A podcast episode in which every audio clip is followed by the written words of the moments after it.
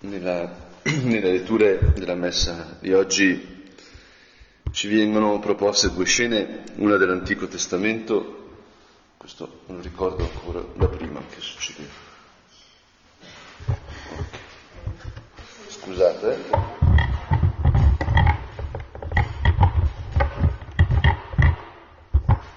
Ecco, sono più anziano, potrei farmi del male. Allora, eh, ci sono due scene che ci vengono proposte dalle letture di oggi. La prima è il ritrovamento della Sacra Scrittura mm, narrato dal libro di Neemia nell'Antico Testamento e la lettura di questo, di questo testo. Si può dire che ci mette davanti alla gioia perché il popolo perseguitato mm, ha dovuto appunto fare a meno della scrittura e una volta liberato ritrova la scrittura. Allora viene, viene letta pubblicamente, la parola di Dio viene annunciata al popolo, a tutti. Ed è una grande, una grande gioia, viene spiegata, annunciata. La memoria degli incontri con Dio del popolo. E se uno legge appunto l'Antico Testamento si rende conto che l'identità stessa del popolo di Israele è radicata nella relazione con Dio. Potremmo dire che è l'unità di Dio e l'unicità di Dio che costituisce l'unità e l'unicità di questo popolo, che prima era un clan di pastori, mm, neanche potremmo dire un popolo solo, ma una cozzaglia di tribù, mm, potremmo dire di pecorai addirittura, e, eppure uno di loro incontra Dio. E da qui appunto viene questo popolo che non è come il popolo egiziano, non è come il popolo babilonese, non è come il popolo latino, non è come il popolo greco, non ha appunto magari una sapienza mh, filosofica, scientifica grande, un'esperienza militare e politica così forte, non ha costruito le piramidi, eccetera, eccetera, però è il popolo che più ne sa di Dio perché lo ha incontrato. Addirittura potremmo dire che porta questo incontro nella sua stessa identità.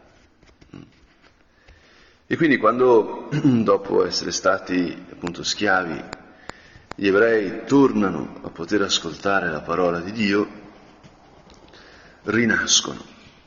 È una risurrezione. Tornano a essere se stessi, potremmo dire.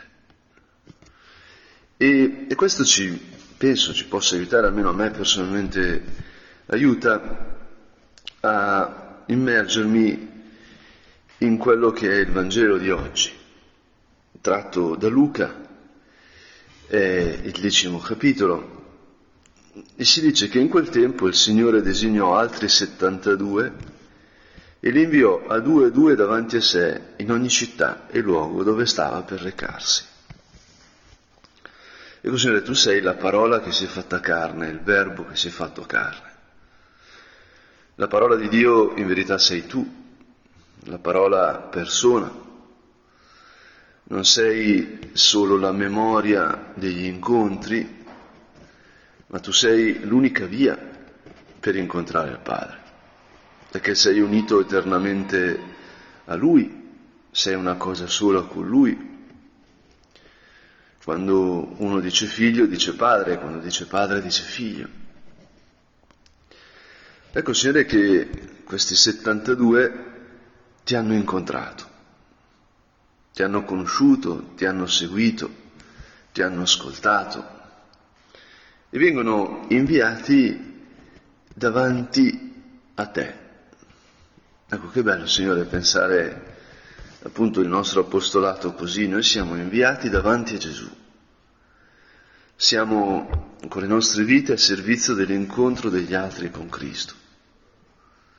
E in qualche modo apriamo strada, creiamo un ponte, spaziamo, mettiamo i mantelli per terra, le palme. E poi è l'incontro con te. Io sempre un po' mi sono, come posso dire, non indignato perché è troppo, no? però mi sono sempre un po' ribellato a quell'interpretazione anche del Battista, mm, che dice viene uno dopo di me al quale io non sono degno neanche di slacciare i calzari, eccetera, eccetera. Ecco, mi sono sempre un po' ritratto da quell'interpretazione del illum oportet crescere me autem minui dialettica. Cioè, ecco che il Battista lo dobbiamo buttare via, ce lo dobbiamo dimenticare, perché dobbiamo guardare solo Cristo. Mm? Solo Cristo. Il solo è pericolosissimo. La riforma luterana è costruita su sola scrittura, eccetera, eccetera. Invece tu, Signore, non funzioni mai con il solo. Invii due a due. Non si può annunciare l'incontro con Dio se non attraverso la propria relazione con un altro, se non in comunione con un altro, se non camminando insieme con un altro. Questo è, è terribilmente profondo. E non importa se quest'altro è un buon socio. Appunto io non penso che Gesù ha fatto le selezioni ha studiato i curricula di tutti questi 72, poi dopo un'attenta analisi cognitivo-comportamentale li ha accoppiati in modo tale da massimizzare eh, le prestazioni dei 72. E lo dico perché basta vedere come ha scelto i 12. Una volta appunto per, per scherzare, così un sacerdote diceva, certo, se uno pensa agli apostoli dal punto di vista di un headhunter, uno di questi che trovano appunto per le posizioni apicali i candidati corretti, diciamo, è un disastro, è un disastro. Tu Gesù hai scelto persone con evidenti difetti, con evidenti limiti sia sociali sia personali, caratteriali. Forse quello che aveva più possibilità sul piano aziendale era proprio Giuda, per l'ambizione, i contatti che aveva, era uno ben inserito. E Signore, appunto, quello che importa è che da te, ecco, partano due. È sempre un triangolo. A me, forse per la mia deformazione professionale che ben conoscete, ecco, questo ricorda la creazione. Nella creazione, se ci pensate, c'è uno, che è Dio, che crea il cielo e la terra. Quindi che crea due, una, una coppia in relazione. E poi le acque di sopra, le acque di sotto, e poi il mare, la terraferma, e così via fino all'uomo e alla donna. E quindi da Dio uno, ecco che sgorga un due che non è semplicemente così un'addizione, ma che è una comunione, una relazione personale, la cui tenuta dipende proprio da questo uno. E questo avviene nei sei giorni della creazione.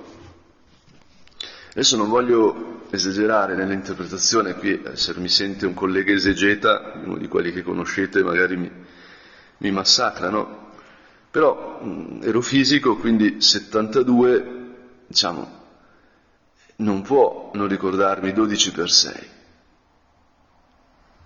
E 12 per 6, guarda un po', sono 12 le tribù di Israele, 12 gli apostoli, su sei giorni della creazione. Quindi è come se questo incontro con Dio, che è dato nell'incontro con Cristo adesso, dal piccolo nucleo dei dodici dovesse, ecco, espandersi per cerchi concentrici, come diceva nostro padre, a tutto il mondo, a tutta la terra. Questo è perfettamente coerente con Luca, perché Luca appunto predica ai pagani, quindi parte della creazione, nelle genealogie parte da Adamo, perché appunto evidenzia non solo Abramo, ma anche Adamo, perché è per tutti. Oh Signore, noi siamo qui perché siamo stati inviati due a due. Potremmo dire che sgorghiamo dal tuo cuore, Signore, con le nostre relazioni, per quanto difficili e complesse, e veniamo inviati al mondo nel senso più totale del termine. Adesso il Papa ha finito un'enciclica appunto sull'ecologia, una seconda, la continuazione e completamento della Laudato Si, Laudate Deum e, ed è bello appunto vedere che la nostra missione è, è al mondo, è, è alla storia. Siamo inviati da Dio. Potremmo dire che il nostro essere apostoli è un prolungamento del nostro essere creati, del nostro essere figli. Siamo apostoli perché siamo figli di Dio. Signore, questo ci consola perché in qualche modo la nostra azione passa attraverso la nostra libertà, attraverso le nostre scelte, ma l'efficacia è opera di Dio, appunto, è opera tua. Potremmo dire che la creazione stessa è retta da triangoli. Io sarò stato forse deformato all'asilo quando c'era sul tabernacolo questo triangolo con dentro l'occhio, no? io facevo le prove, eh, scienziato in erba, se si muoveva l'occhio no? mentre mi muovevo io, no? per, senza farmi vedere dalla suora, perché mi sembrava un atto positivista già allora. Poi ovviamente l'occhio era fatto in modo tale che ovunque tu fossi ti guardava, perché era perfettamente simmetrico. E questo triangolo, questo Dio triangolo, mm, è una rappresentazione, mm, ma in qualche modo ci dice che Dio è trino, Padre, Figlio, Spirito Santo, Dio in sé è dono di sé, è sorgente di un amore fecondo. E quindi potremmo dire che il mondo nasce in questa forma triangolare, diciamo così.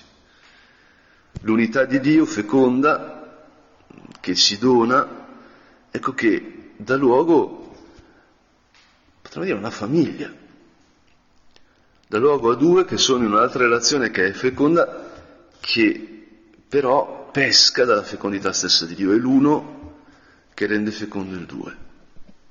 E quindi potremmo dire di triangolo in triangolo, la storia si sviluppa, il mondo esiste, la vita progredisce. E certo, questo richiede una cura.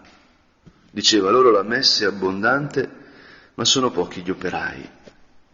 Pregate dunque il Signore della messe perché mandi operai nella sua messa. Andate, ecco vi mando come agnelli in mezzo lupi, non portate borsa né sacca né sandali, non fermatevi a salutare nessuno lungo la strada. Ma in qualunque casa entriate, prima dite pace a questa casa. Signore, io mi sento inviato da te, mi sento che è la tua parola che mi spinge, non a fare cose, ma a essere me stesso. Quello che cambia la storia è la mia relazione con te che si traduce nella relazione con gli altri. Amare Dio sopra ogni cosa, amare gli altri come se stessi. Ecco il triangolo. Triangolo, potremmo dire, ontologico, triangolo radicale, triangolo dell'essere. E Signore, noi viviamo, abbiamo dato la vita a servizio di questa vita che si trasmette così, per onde concentriche che sono come triangoli concentrici. Pace a questa casa. Se vi sarà un figlio della pace, la vostra pace scenderà su di lui, altrimenti ritornerà su di voi. Un figlio. Tutto è giocato sul figlio nel Vangelo. Il senso del Vangelo stesso è chi sei tu Gesù, cioè il figlio di Dio. E, e forse per questo ci può aiutare a leggere questo Vangelo alla luce di sabato prossimo, quando ci sarà la celebrazione dei vent'anni di Celimontano, ma diciamo ancora prima e più radicalmente sarà la festa della Madonna del Rosario. È molto bello appunto che coincidano queste due feste. Perché Signore, appunto, tu sei venuto nel mondo attraverso Maria e potremmo dire che qui vediamo nell'annunciazione che sarà il Vangelo di sabato prossimo, anche se nella messa dovremo leggere quello della domenica, perché sarà la messa vespertina, ma nel Vangelo di sabato prossimo, che appunto non commenteremo e quindi lo facciamo adesso, ecco noi vediamo come Dio riversa la sua fecondità nella storia, fecondità perfetta perché nasce nel tempo, nella carne, come Dio e come perfetto uomo, attraverso Maria. Ancora, è un due che viene da un uno, una relazione madre e figlio, figlio e madre. Non c'è la madre senza il figlio perché Maria non è madre se non perché genera un figlio. E il figlio, come uomo, figlio di uomo, figlio della pace, non è figlio se non in Maria, come Dio è figlio del Padre, ovviamente, è eterno, ma come figlio di Maria inizia a essere con il sì di Maria. E quel sì rende diciamo, il verbo figlio di Maria, quindi Maria madre di Dio, nello stesso istante, nello stesso momento, è una coppia relazionale ancora. È la stessa logica della creazione. L'uno fecondo, l'uno onnipotente, l'uno che non sa far altro che amare, generare, donare, perdonare, ecco che dà vita al due. Il due però, che non è semplicemente così uno più uno, ma un due che è una coppia relazionale, una coppia capace di amore fecondo, capace di generare attraverso la relazione. E questo vale per il cielo e la terra, il sole e la luna.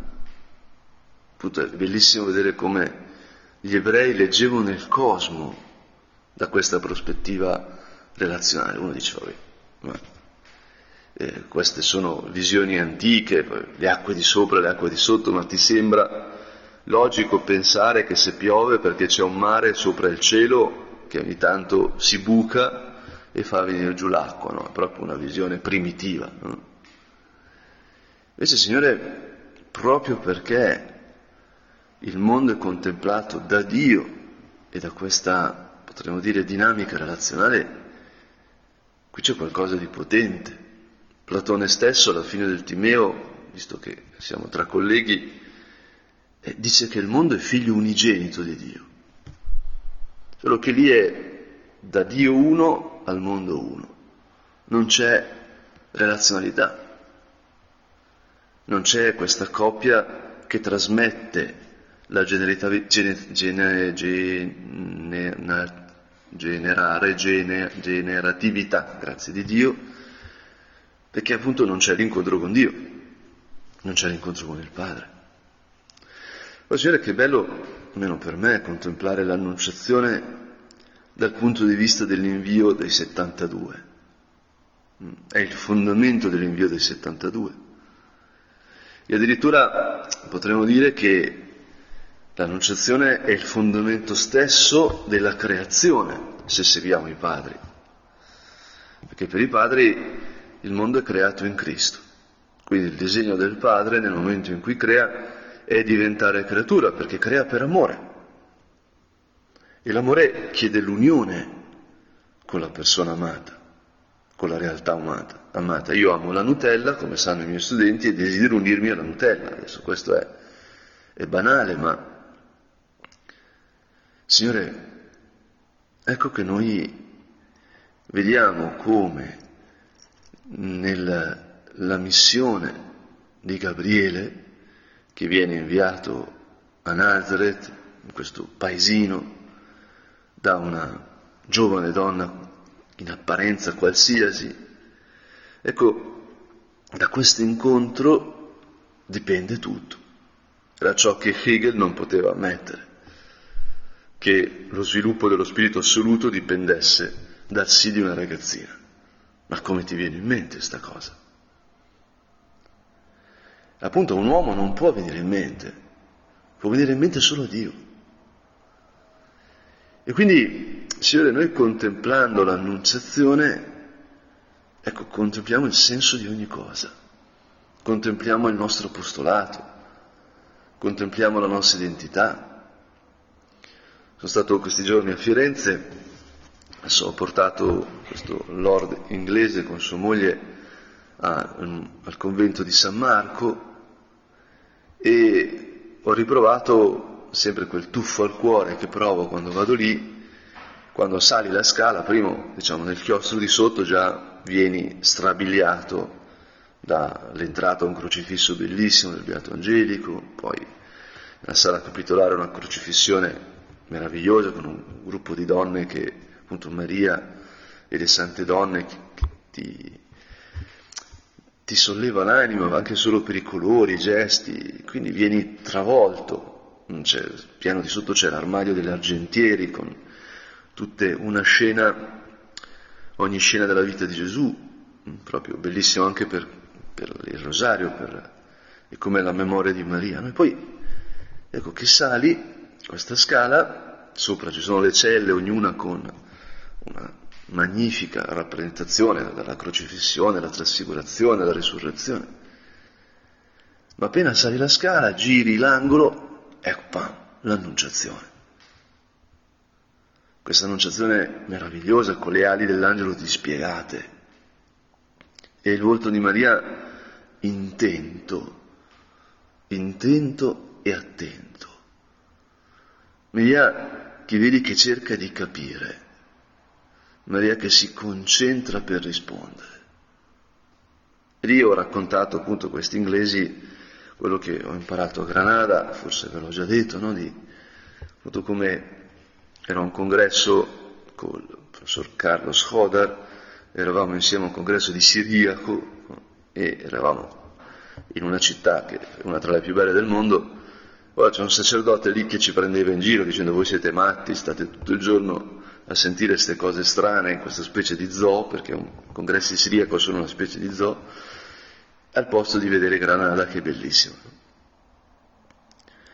Allora, l'ultimo giorno abbiamo ceduto perché detto, ha ragione lui, tanto ormai abbiamo parlato, ormai il grosso è fatto, quindi ci ha portato a vedere Granada. E in concreto ci ha portato in cattedrale e quando entriamo c'è appunto una rappresentazione dell'angelo di Maria. E lui mi domanda, Giulio, ma questa secondo te è un'incarnazione o un'annunciazione? Io, diciamo, gli dico, ma guarda, io insegno dogmatica, non mi prendere in giro, no, è la stessa cosa. No? Il mistero gaudioso lo può enunciare in entrambi i modi. Dice no, qui in Andaluzia distinguiamo, perché se Maria non ha ancora risposto, l'angelo è la figura principale, perché è l'ambasciatore di Dio. E quindi ha le ali sollevate, dispiegate appunto come a San Marco. Se invece Maria ha già risposto, ecco che lei è la madre di Dio, nel suo grembo c'è l'Altissimo, il figlio si è fatto carne. E quindi l'angelo adora e ha le ali abbassate. Infatti in una, in una cella lì, al primo piano del convento, c'è un'annunciazione, che scusate, c'è una incarnazione, cioè l'angelo ha le ali abbassate, mentre all'inizio quando sali la scala c'è un'annunciazione. Dicevo, a me commuove profondamente questo attimo, il ruolo della libertà di Maria, del sì di Maria.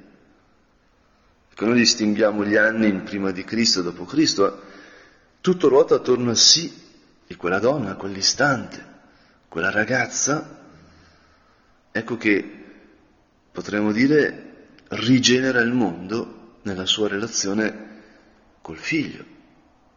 Maria è la nuova Eva, Adamo eh, viene portato a compimento da, dal nuovo Adamo che è Cristo.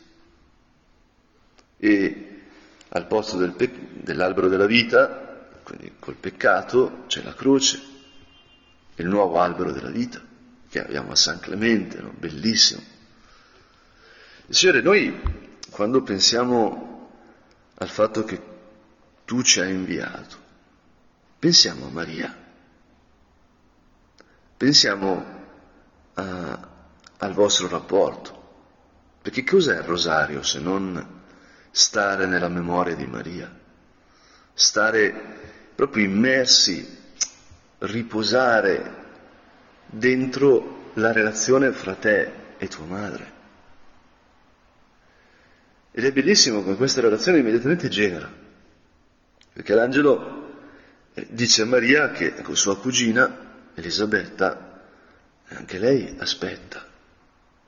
E quindi Maria va, viene mossa dallo Spirito Santo ad andare da Elisabetta. E potremmo dire che Maria e Elisabetta sono come appunto una coppia di apostoli che che precede e introduce quella di Gesù e il Battista.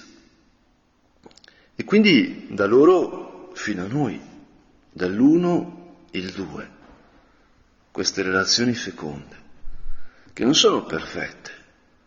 Elisabetta è anziana. Il Battista effettivamente ha un brutto carattere, perché come modello di annunzio razza di vipere, eccetera, eccetera, non è molto meno nella linea di Papa Francesco, mi sembra. No? Però ecco che è la relazione con Cristo.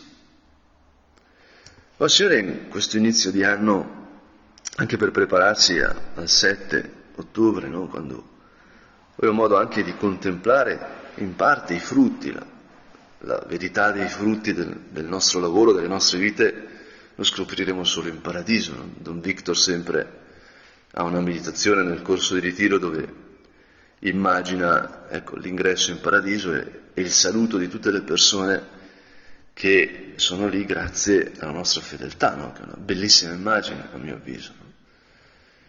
E, però Signore, ecco, nel prepararsi al 7 ottobre, dove festeggeremo i vent'anni di Cinemontano, proprio nel giorno della Madonna del Rosario, ecco che bello pensare che noi siamo inviati da te e che ciò che è efficace sono le nostre relazioni, la nostra preghiera, il nostro rapporto con te, il nostro essere veramente tutti di Maria, chiusi, protetti nel cuore di Maria.